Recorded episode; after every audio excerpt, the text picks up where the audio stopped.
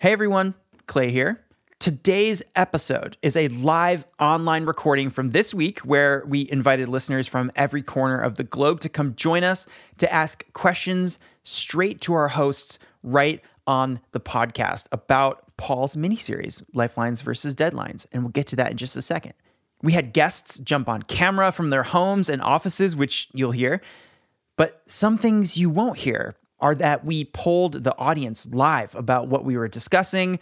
There was a conversation in the chat section going the entire time in the background.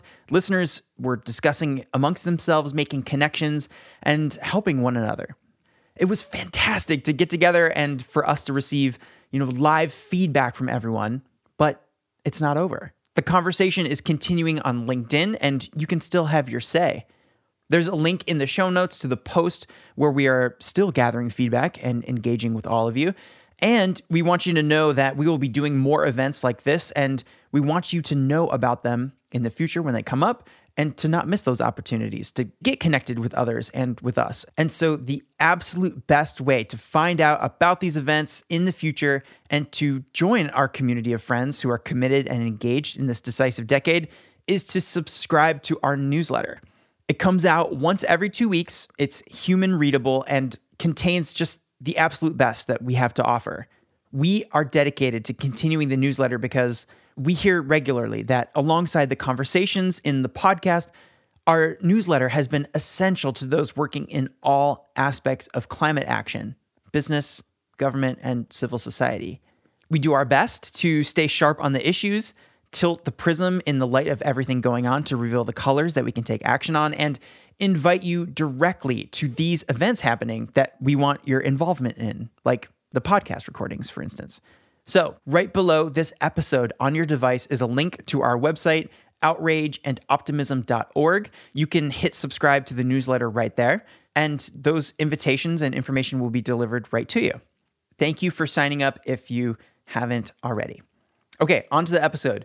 Just a heads up that because it is a live recording, there are no redos. And if you remember, like COP twenty-seven, where Tom had sketchy internet in Sharm El Sheikh and had to actually walk outside the conference center to talk to us, uh, the internet is a little spotty in Bonn at the Bonn Intercessionals to start, where Fee joined us from, but we get it worked out early on in the episode, and it's smooth sailing from there. As I'm sure you know, internet bandwidth is inequitably distributed among the one hundred fifty countries our listeners join us from, but we are out here in the world making the best of it. A quick thank you to everyone who joined us for the live recording. We had a great turnout, uh, and as you'll hear, one guest joined us from their holiday because, quote unquote, I couldn't miss this. Can't wait to have you take a listen. We look forward to seeing you and hearing from you at the next live recording. So without further ado, here's the episode. So we'll be discussing in depth. Welcome, everybody. All right. Hi, everybody. Are we ready to start? Thanks, Clay. Okay. So, fellow panelists, nice to see you all. We're going to kick off now. Um, yes. So, if we're ready to go. Yes. We're just lacking Our Lady of the Paris Agreement. Where is she? Christiana Figueres. Well, any second now. I'm there. I'm he- I'm here. I was just trying to figure out all these buttons and things. So, but I'm here. I'm here.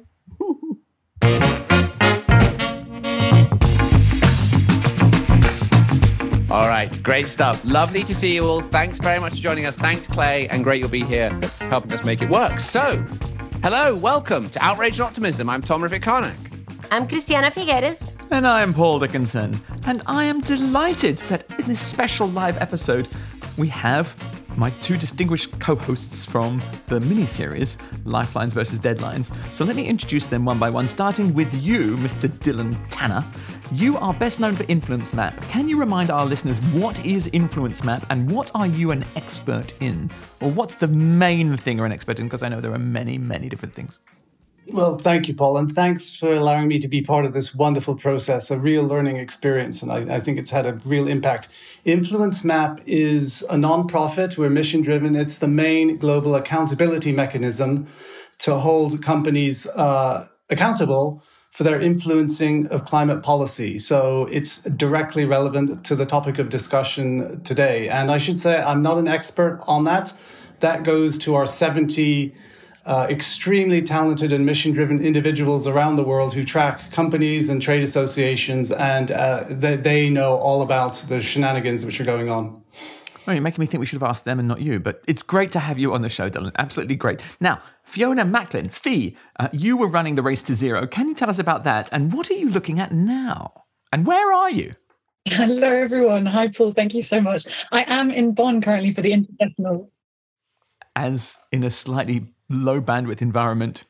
It's already hitting. I'm so, so sorry. I may have to revert to turning off my camera, but great to be here. Um, and I have had the pleasure of managing the Race to Zero campaign with the Climate Champions before, um, but have recently made the decision to actually join um, Tom and Christiana, very excitingly, within Global Optimism to work on um, a few projects that are really looking to inject positivity and agency into the system. So really delighted to be here and feels particularly appropriate to kick off with this podcast. Welcome to Global Optimism.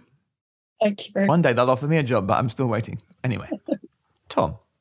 Thanks, Paul, and, and huge welcome. Lovely to have you both with us. Now, um, today it's about asking questions and hearing answers from the recent mini-series Lifelines versus Deadlines, uh, which I loved. So congratulations to the three of you and to the team. So amazing conversations and great um, interviews.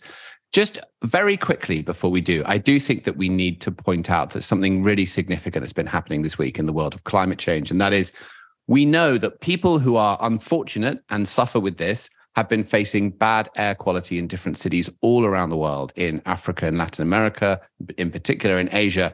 This week, that's happened in New York, and we have seen unbelievable photographs of what's been happening, and it has raised the issue of climate onto people's minds. Christiana, do you just want to comment on the likelihood that you think that this will create a moment of realization as to what we're facing? That part of North America is literally burning, and the wind is taking the impact of that smoke across this enormous city, and people are now thinking about this in a different way. So just before we get into the questions, any comments on that?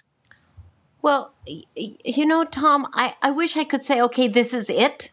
This is going to be the the it, right? And, and this is the event that is really going to wake people up.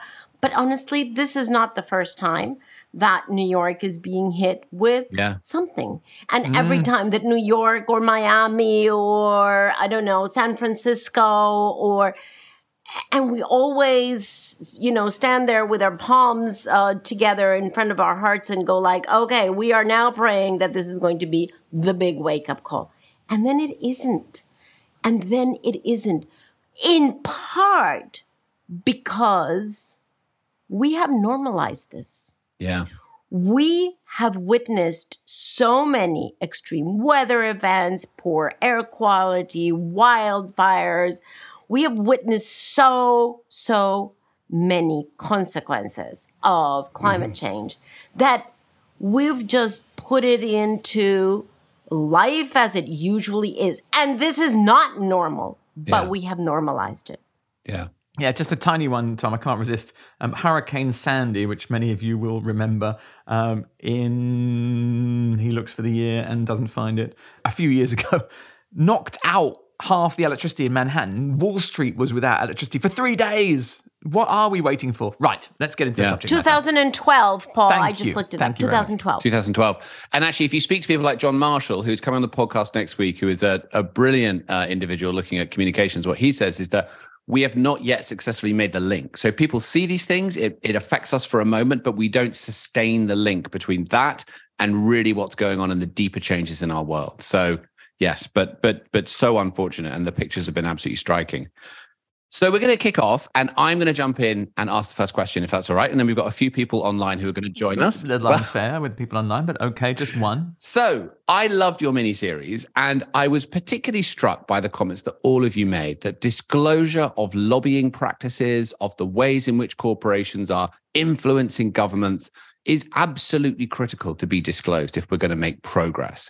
And it just made me wonder about the last twenty years, all of the effort that we've made with all of these N G Os around disclosure of greenhouse gas emissions, around disclosure of climate risk, a range of other things, all very good. But in retrospect, is it more important that instead those companies spend time observing, reflecting on, and disclosing their lobbying practices? Now, of course, it's very easy to say, they should do both. But for the purposes of answering this exercise, let's assume they can't. Everyone's resources are limited. So if you look at those two activities, measuring and reporting your emissions or being honest about your lobbying and drawing that into the light, which would you three, as co-hosts of that miniseries, rather see companies doing? Maybe Dylan. I'll jump in. Yeah. This is where we are now in history. We have lots of information on which sectors are emitting what, and um, incremental additional details will help, but there is virtually no information on how companies are influencing policy. So absolutely, I would want to see much more rigorous and consistent disclosure of the type that uh, Senator Whitehouse is proposing as a ticket to get into COP. And um, and further, I, I would, I would well, let me just leave it at that. Uh, uh, sorry, further, I would say the actual disclosure will make it harder for them to lobby negatively, because they, they cannot then pr- promote the the, uh, the opposite negative policy behind closed doors if it's out in the open. I see. Okay. Fee? I fully agree with that, Dylan. I also think that we're, we're we're in an age now where A I is becoming so powerful and so influential, and I think we massively need to direct that technical capacity towards helping with this disclosure much more, in a much more automated fashion, and enabling that lobbying to to to become center stage for these for these companies. Um, so, I, so I think uh, in answer to your question, Tom, I'd, I'd really place an emphasis on, on the importance of um, transparency in, in lobbying, and letting the disclosure of emissions be something that perhaps is, is better automated um, and externally driven anyway, because I think it's mm. important to have this sort of independence in disclosure as well. And let, let me just fin- finish off this, uh, Tom. I, I, in an earlier iteration of this question, be- before we started recording, you talked about the burden on companies, yeah. you know, and like it was a real burden to be able to report on this and then to be able to report on that. And I, I want to try and bring into the mix that actually, if we want to reduce emissions seven percent a year, we're going to need a whole bunch of new policy, regulations, laws, legislation, and therefore, if that's actually designed to help companies that have got technologies that are that are solution products and services, solution, it shouldn't be seen as a burden. It should be seen as a commercial opportunity. So that would be that would be my take on it. Is like, don't think of this as something you don't want to do. Actually, help craft the regulations. So if you look at Tesla, they did incredibly well by getting subsidies to support them, and they became the most valuable car company in the world. Well, Paul, that's exactly what the climate positive companies are doing. They're shouting from the rooftops, "We need this," but they're getting drowned out by the strategic uh, negative lobbying at the moment. Mm. Um, Christiana, I don't know if you want to come in. I, I, I have, yeah. I have a question actually. If you're, I have an, another question to Go start for it. with. So, um, to the three of you, or maybe to Fee and Paul, because I take it the two of you together came up with the title of your miniseries. It was Fee came up with the title, not me. Oh boy, Fee! Now you're in the hot seat. Why did you entitle the series with the little word versus inside there between deadlines and lifelines, when we know that we need both, and the conclusion from your fantastic discussions is that we need both? But I'm wondering if there is something else in the back of your minds that you were trying to contrast more than the evident need for having both. And if he comes up with a very good answer, I might have been involved in naming it. It kind of depends. Yeah, yeah, yeah, yeah, yeah, yeah. I think this is very much collective effort. No, I think that's, um, I think it's such an important question. And I think uh, fully, fully agree with the absolute need for both. I think similar to the momentum versus perfection, I think both things go hand in hand. However, in my mind, the way that I see climate action at the moment is we are... We've we've heard so much about the deadlines, and these deadlines come closer and closer, and they're critical. And as we know, they're, they're scientific limits. But it, but my sense of how we work psychologically as a species is that deadlines are quite paralyzing. Whereas if we flip the narrative and look at lifelines and positive progress, and, and really force ourselves to, to think about the benefits that we can win from acting on climate early, and, and sort of in, in due sense of com, com, competition that I think um, is really needed and, and is really valid in the climate action space, I think that will... in my mind, that's an important flip in perspective to, to see if we can move forward. So, so that was the perhaps the provocation, because I think it's perhaps a, a perspective that we've not necessarily tried yet, and we need to try different strategies. So so that was the thinking behind it, Christiana. But but Paul and And Tom, I'd be really interested in your perspective as well. Paul. Um, look, I know I just agree with everything Fee said. I think this idea of humans being frozen like rabbits in the headlight is like a big risk at the moment. You know, all this bad news about climate change is kind of like, oh, can't do anything, forget about it. That doesn't work. We have to empower people to move. Mm. Wonderful. Okay, so in which case I'm going to encourage, uh, invite our first listener to um, put themselves on camera. This is Roger. Uh, Roger, if you want to join us and ask your question, welcome. Roger is here from IMEX Group. Hi, everyone. I'm here in the wonderful city of Brighton and Hove on the south coast of England, which I know some of you know very well. Very well. And the internet works in your house. Sorry, it doesn't work in Paul's house when he's in Brighton. But anyway, sorry, carry on. Well, in the office, at least. Okay. Um, so, yeah, I work in meetings and events. So like you, I know how important it is um, to get together and to meet face to face for to have the best collaboration. Um, at the same time, we're getting frustrated with fossil fuel companies saying one thing, but then doing keep keep on doing all the bad stuff in the background. So my question is, what are the conditions we should set for fossil fuel companies if they want to remain part of the conversation, for example, to take part at COP, but also other events? Good question. Yeah. Who would like to jump in? I just want to flag that Christiana was giving a double thumbs up. So listeners who are listening to this later, you can there you go. Hopefully hear that. I, I think if, I, a year ago, there could have been a dispute between Dylan and Christiana. I've got a funny feeling they will now agree to each other. Why don't you go first, Dylan, and see if Christiana agrees? Great question, Roger. Nice, nice to meet you. So first off, it's not just the fossil fuel companies. So if you focus on just them, there's others who are active in utilities, steel, automotive, et cetera. So in my view, as Senator Whitehouse offered and the investment community is demanding, all companies should produce a thorough disclosure on all of their lobbying, their money flows, their memberships, anything that they use to influence climate policy. And for admission to COP, there should be some kind of benchmark which you must reach to show that you are not negatively influencing. And that's an accountability mechanism that can be agreed upon.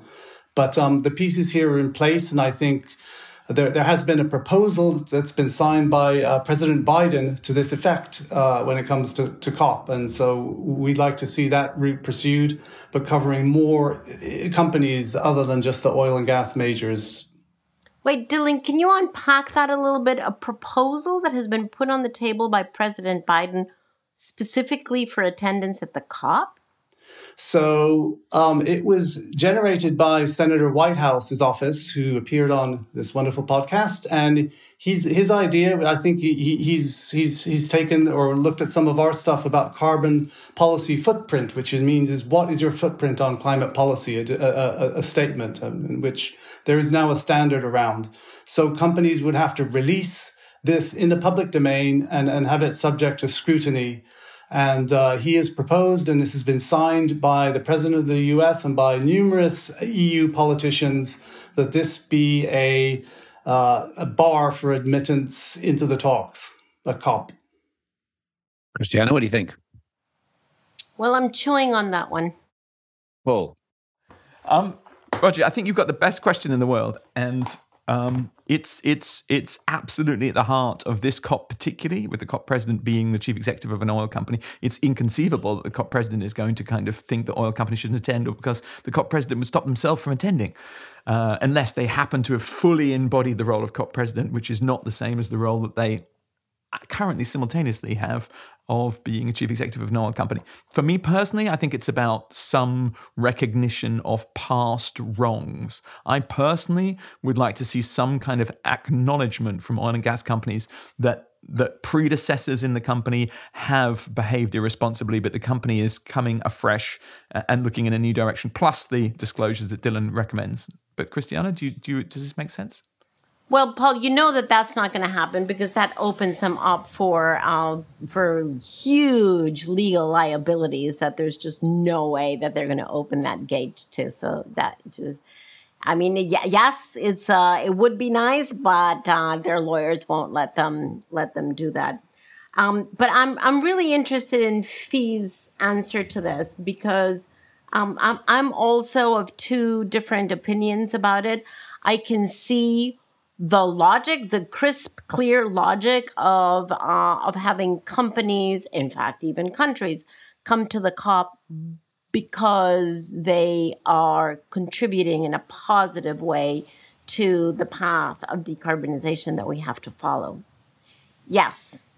And we know that unless the entire global economy decarbonizes, we're not going to get there. And so it doesn't seem very realistic, although it is very frustrating. It doesn't seem realistic to choose who you play with or to choose who you write policy with. Um, you know, if, if I just, if I only take the, my good friends and the members of the family that I really like to my meetings, well, then we will just support each other and come out with nothing that is different to what we went in with to begin with. I think that having differences of opinion is um, precisely where you open up the, not just the possibility, but the need to find common space. And that is what a negotiation is about. A negotiation is not about Uh, bringing only like-minded people together. That's not a negotiation. That's a whatever, a, a, a collusion. Now there's a real collusion. There's collusion, a positive collusion, collusion party. Fee's got a point, and then I do want to come in on this point. But Fee, how, see if you can, if we can hear you now.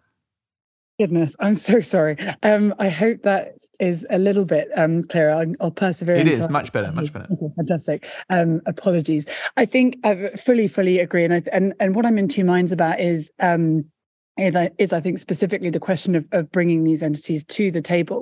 I think the first is being so watertight on the definitions around this issue. I think we need to be very clear on what we mean by phase out, and that includes emissions. I think we need to be really clear on what we mean by unabated, and making sure that all these concepts are that we are discussing are very clear and transparent.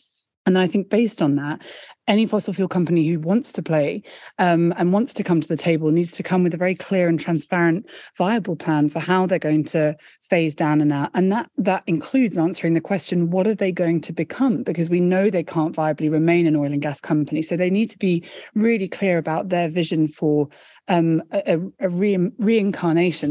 And thirdly, I think they need to bring to the table the policies and the laws that they know will help get them there. Um, and I think that's still a question that's missing. And they're very, very powerful at lobbying for other things. So I think they can use that lobbying force in a positive sense if they do want to come.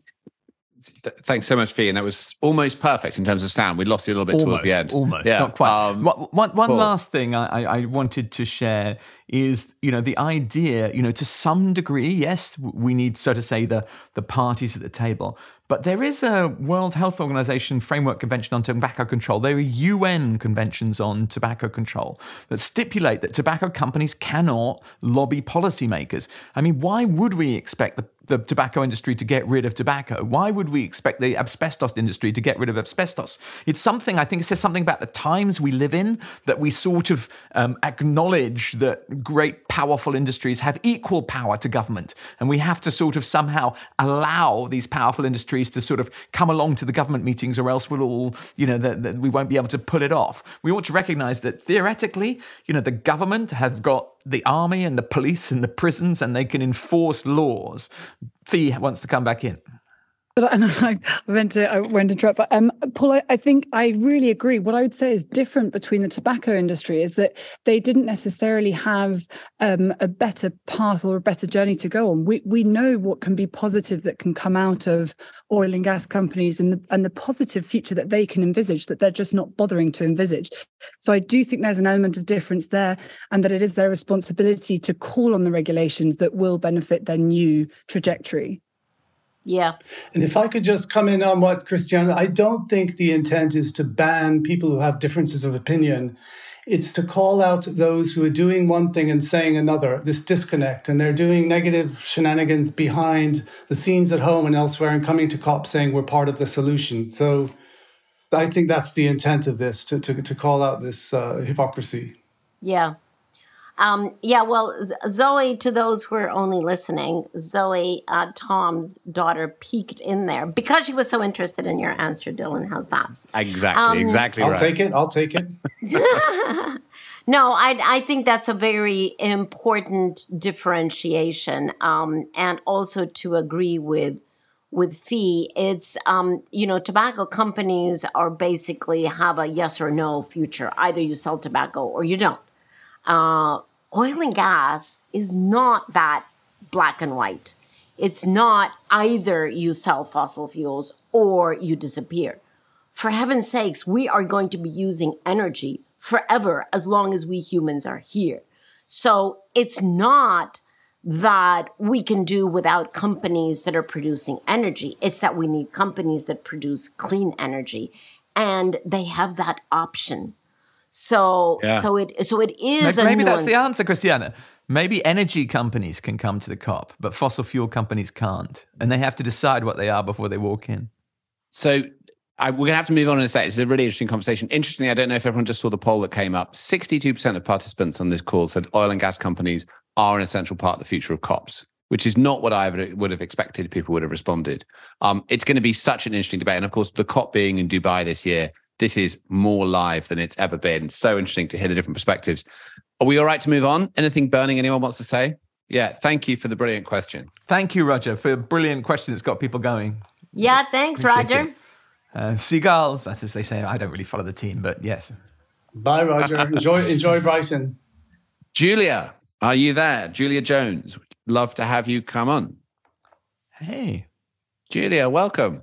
Hi, everyone. Hopefully you can hear me okay. We can. Perfect.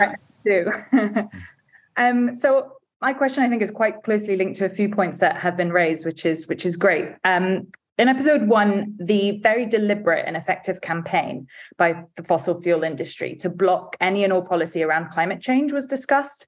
And I was really struck by this idea that those who stand to lose the most from divestment from fossil fuels are very clear that this is the single most important thing they can do to ensure their survival. And they're spending billions to prove it.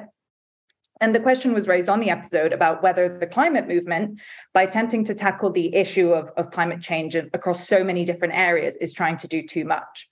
I feel as though the fossil fuel industry has provided us with a little bit of a, a cheat code or a blueprint for what they know to be the thing that will fundamentally make the difference between us succeeding or failing to meet the Paris one point five degree target.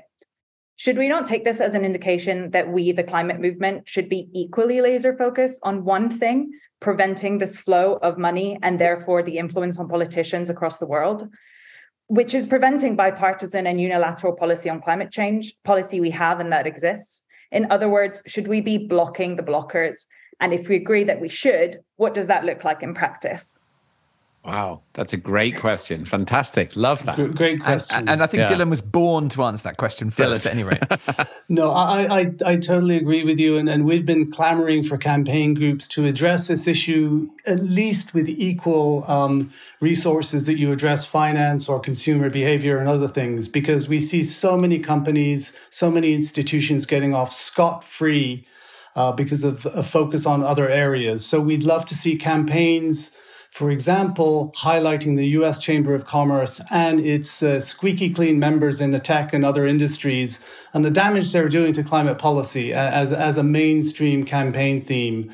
You know, there's, and, and I should say there's already a big effort by investors to address this issue. Politicians are working on it, you know, but um, we, we'd love to see the, the campaign, the climate community, as you call it, really address this full on as one of their top one or two or one or two issues. Fantastic. Fee. Julia, I think that's such a fan, fantastic question, and, and a couple of thoughts on it. One is that I, I also would highlight it's not it's not um, scarily not just the oil and gas industry, but also um, it's so politicized now as a debate that we're seeing. Um, and a, a topic that was very close to my heart when I was managing the Race to Zero was um, Republican attorneys general in the U S threatening that collaborating on climate is illegal. They were trying to prevent banks and, and finance industries and, and others um, to, to collectively work um, on climate. climate action because they thought that um, infringed antitrust um, laws. I mean, I think that's that's absolutely crazy. And I and I fully agree that I, it feels like we are, as a climate community, increasingly divided in a time when we need to be um, most u- united. And, and um, Tom and Christiana, I know we've, we've spoken about this, and I think it's really interesting to try and understand how we collectively unite around sort of coordinates of possibility that give us a sense of unity, um, despite perhaps divergence um, in terms of how we think climate action needs to be approached, but at least unity in, in what we know we're fighting against. And that that I think needs to give us strength at a really important time to rebut those threats and, and move forwards together.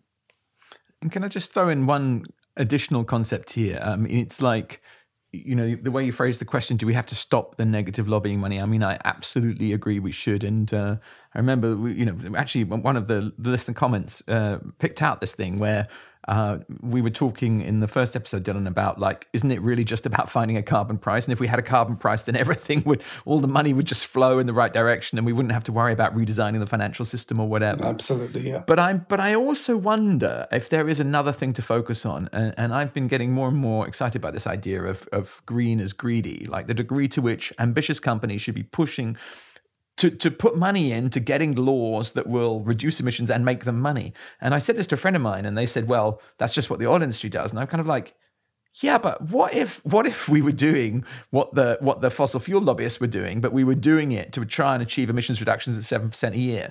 On the one hand, you know, we really want to try and cut their negative lobbying, which threatens, you know, vulnerable people and children across the world. But should we be encouraging that positive lobbying, even big brands using their capabilities, their media, their, their products, you know, the six hundred billion that's spent on advertising every year? Could that help build a consensus in society? So just trying to cut off the negative, but also encourage the positive. That was that was a question. Yeah, no, that's a great strategy. I think the issue there is that they're more fragmented, and it's less of a priority at the moment for these uh, multiple different industries who may benefit in the future from low carbon. And uh, it's very asymmetric.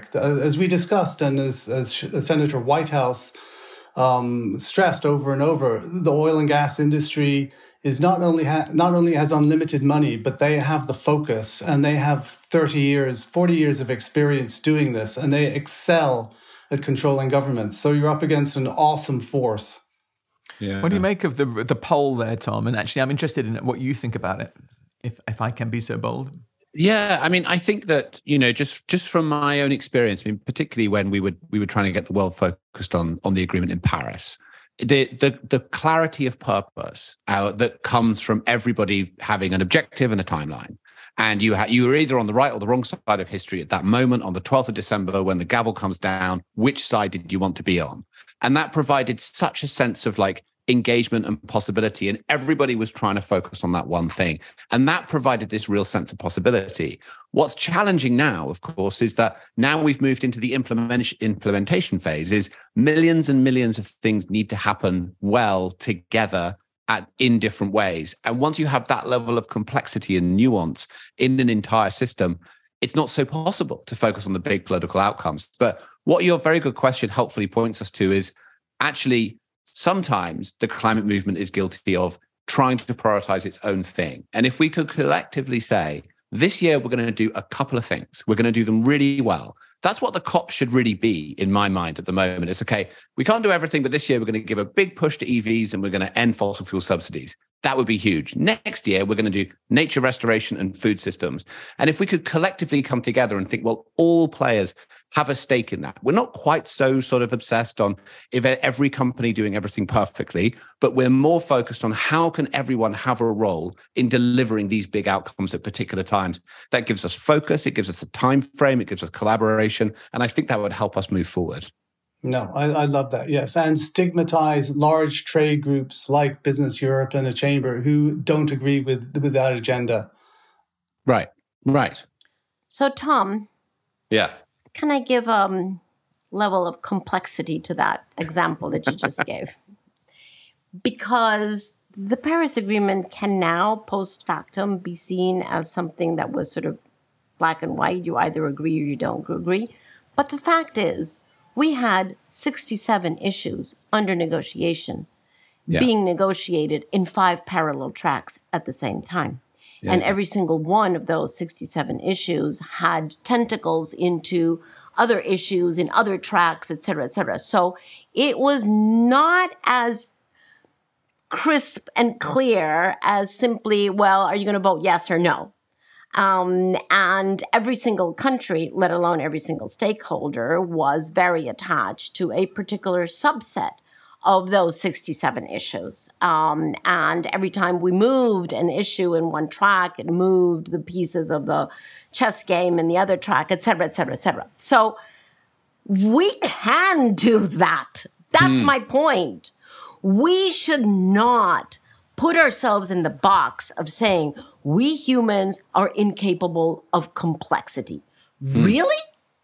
If we believe that, then we can't even live through a single day in our lives. Just think of the many different issues, the many different relationships, and the many different processes that we all participate in during one day that seem to be disconnected from each other, but we are the connecting point. So they're not disconnected from each other. So rather than simplify, for me, the invitation and the challenges here is let's embrace complexity. Because life is not going to get any more simple. As we move into deeper and deeper into the twenty-first century, we're not going to get more simple. We're just going to get more complex and more intertwined and more interwoven. Thank heavens. Let us embrace complexity and let us understand that because everything is connected one with the other, then pushing on nature-based solutions also helps on the other side with E Vs. And there are people whose passion is nature-based solutions, who don't give a damn about E Vs, and the other way around. Thank heavens. Thank heavens that we have that complexity within each of us and certainly across the movement. So I would not be scared about complexity. I would embrace it. So that's, I think that's fantastic, Christiana. It's good to, to remind us of the complexity of that moment around the Paris Agreement. And absolutely. And all of those negotiation tracks were in the shadow of the big moment that was to come, right? So we knew the big moment was to come. So I, what I love about the question is, yes, we need to embrace complexity, but the way you make sense of that is with sprints to outcomes, right? That you have to also drive sprints to outcomes so that you can, the way collaboration happens is when you get a sense of momentum and an outcome, and then everybody pulls together towards that outcome. So I think it's a it's a great reminder and a really good question. Thank you, Julia. Uh, where are you joining us from, by the way? So I'm dialed in from Dubrovnik in Croatia. Ah, amazing. I'm actually on holiday. Oh, wow. I normally well, live in the U K, but couldn't miss this. Enjoy your holiday. Nice. Better bandwidth Super. than the U N F C C C in Bonn, though. So well done, Croatia. Now, Steve Boyd. Thanks for joining us, Steve. Where are you joining us from, if you can already speak, but while Clay turns your camera on? I'm uh, joining you from Seattle, Washington, which uh-huh. is uh, where some of you were recently here for a retreat, as I understand it. Um, That's right. But, a little bit north uh, of you, yeah. Uh, yeah, out on Cortez Island. Uh Uh, I'm part of a group out of Harvard University trying to think about how we accelerate climate change and strategies for doing that. Amazing. Um, but, um, what I loved, Paul and Dylan and Fee, in your uh, series over the last couple of weeks is this question, and, and it's back to Julia's question, is um, if you have a dozen strategies arranged pushing for climate change and then a major factor of resistance coming from the corporate community. How do you think about that? And there's actually a theory around change that says that, and I'll use a Northwest uh, American example, which is a logjam. Um, there, there is this idea that in a logjam, there's a king log. And at some point, to get the logjam unfrozen, you've got to go in to the jam and pull out the king log, and that that's what starts everything flowing. And to Fiona's point and to Dylan's point, um, th- that may be a metaphor that might be useful to think about, um, that the hindering force is the language, driving forces and hindering forces. Uh, that's what's uh, really critical at this point, is trying to identify the hindering forces and then go after those hindering forces Um, with real vehemence, with real intention, with real focus. It doesn't, yeah. mean, it doesn't mean you give up on the driving forces. You want to be encouraging with all those driving forces.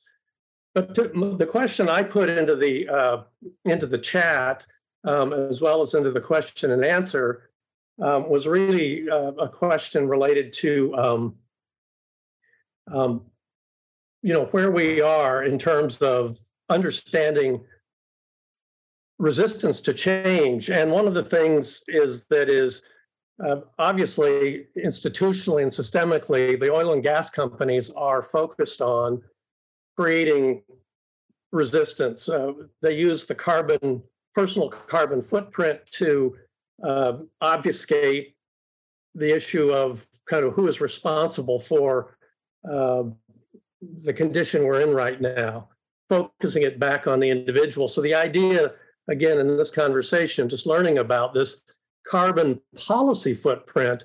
I mean, now that's a pretty radical idea, because that's actually taking the system on uh, at, at a very high level um, mm. and, and creating an openness around that. And Dylan, I would really encourage your organization to, to think about that. But my question was really, um, uh, you know, to, to think about in what ways our collective theory of change takes on the core hindrance, which is actually um, people don't resist change. What they resist is loss, or the perception of loss.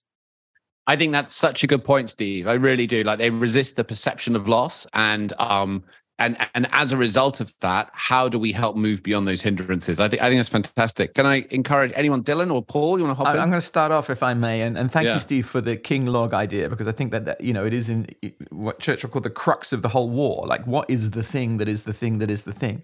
And of exactly. course, it's lots of things, but. Um, You know, I was kind of a little bit chilled when um, when Senator Whitehouse spoke about the, um, you know, the catastrophic impact of Citizens United. And I knew very well what Citizens United was, but I asked him to repeat it uh, so our listeners could get a, a second uh, look at it. A twenty ten ruling by the U S Supreme Court that released um, the private sector in the U S A, wealthy individuals, wealthy corporations, wealthy investors, released them from any limitation whatsoever on political spending and any supervision. And I recall particularly what Senator Whitehouse said, that bef- when he came into the Senate in two thousand seven, you had John McCain running on a climate change ticket, you know, as a as a Republican presidential candidate.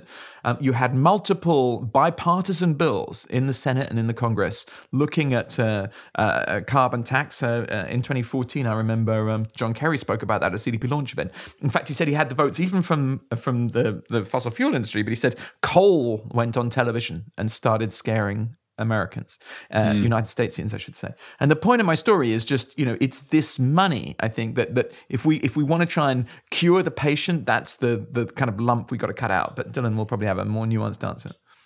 So I, I agree. They, they they they don't fear change. They fear loss. And um, the the big oil majors have gone through many years of this analysis. And remember, Beyond Petroleum, B P rebranded itself, went into solar, and that went down. They they just they've they've figured out that it's much more profitable to lobby to block climate legislation than it is to engage in a shift to clean energy. Their margins on oil and gas, when they can control the system, are massive, and and the current bumper profits have reminded them of that, and that's one reason they backtracked on recent climate commitments. So I don't think it's a lack of information on the opportunities that await them.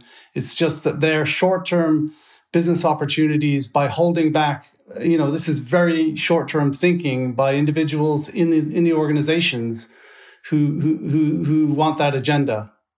Yeah, uh, Fee, you want to hop in on that one?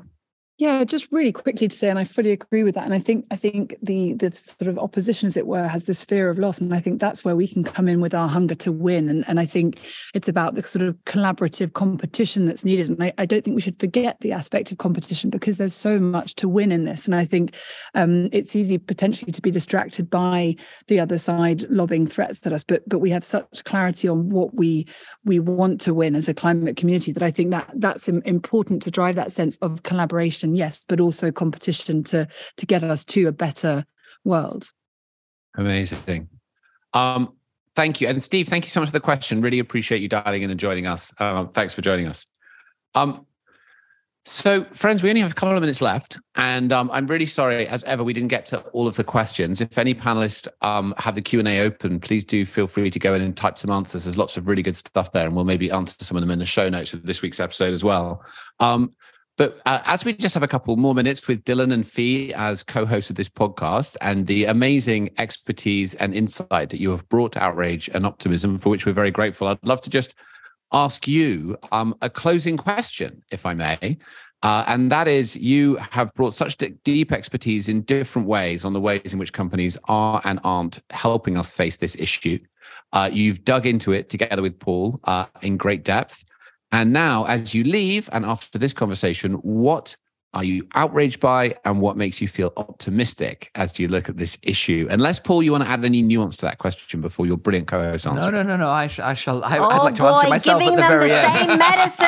Oh, no, no, no. This is called turn the tables. Yeah.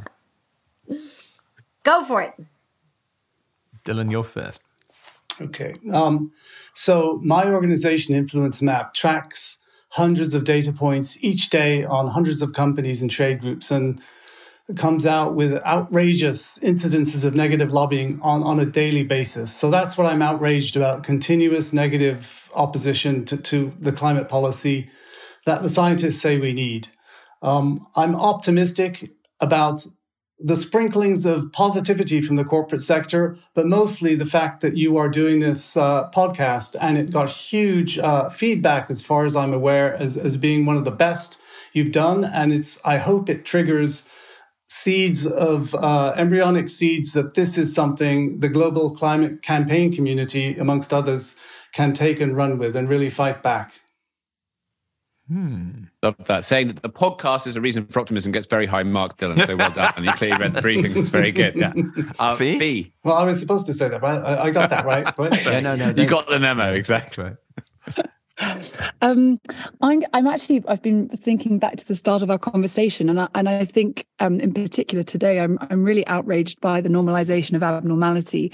And I think the, the the smoke and the wildfires that we're seeing in, in New York are really reminiscent of when I was living in, in Melbourne during the twenty nineteen bushfires. And they are horrendously petrifying um, to live through. And I, I cannot understand why we treat them as um, not something to sort of drop drop all our tools with and start working. So that's that's outraging um me today and, and this week, but I'm also um, very optimistic about the potential for the speed and, and scale of change that is underway. Um, and I think that is going to be a big lifeline for us in the run-up to COP twenty-eight and moving forwards to, to hold on to and really double down on. Hmm. Okay, well, I'm, I'm going to grab this this opportunity to answer the, the famous question very briefly, um, picking up on our, our last um, week's episode.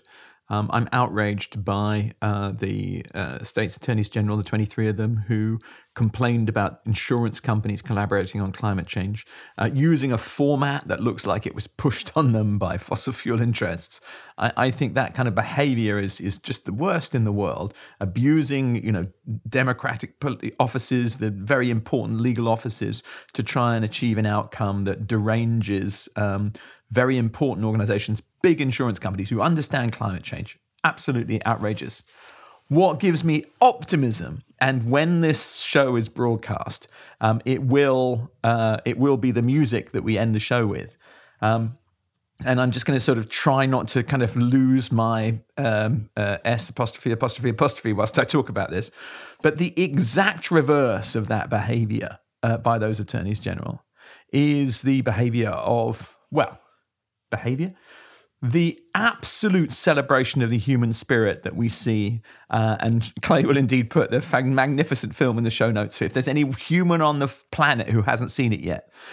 As Canada suffers with these horrific wildfires, two hundred, more than two hundred firefighters come from South Africa and arrive in Edmonton Airport in Canada and celebrate the mission and the work that they do uh, in song. And it is The, it is the sound of humanity coming together, and it is absolutely, if it doesn't, you know, touch your heart very, very deeply, you haven't got one. So um, to conclude this episode, if you're wondering what you're hearing, you're hearing an airport an airport in Canada where more than two hundred firefighters have arrived from South Africa and, and try and feel that. And that gives me more than optimism. It gives me hope, and it gives me a sort of fundamental belief that we are, we are one people, one life. We will come together and we will fix this.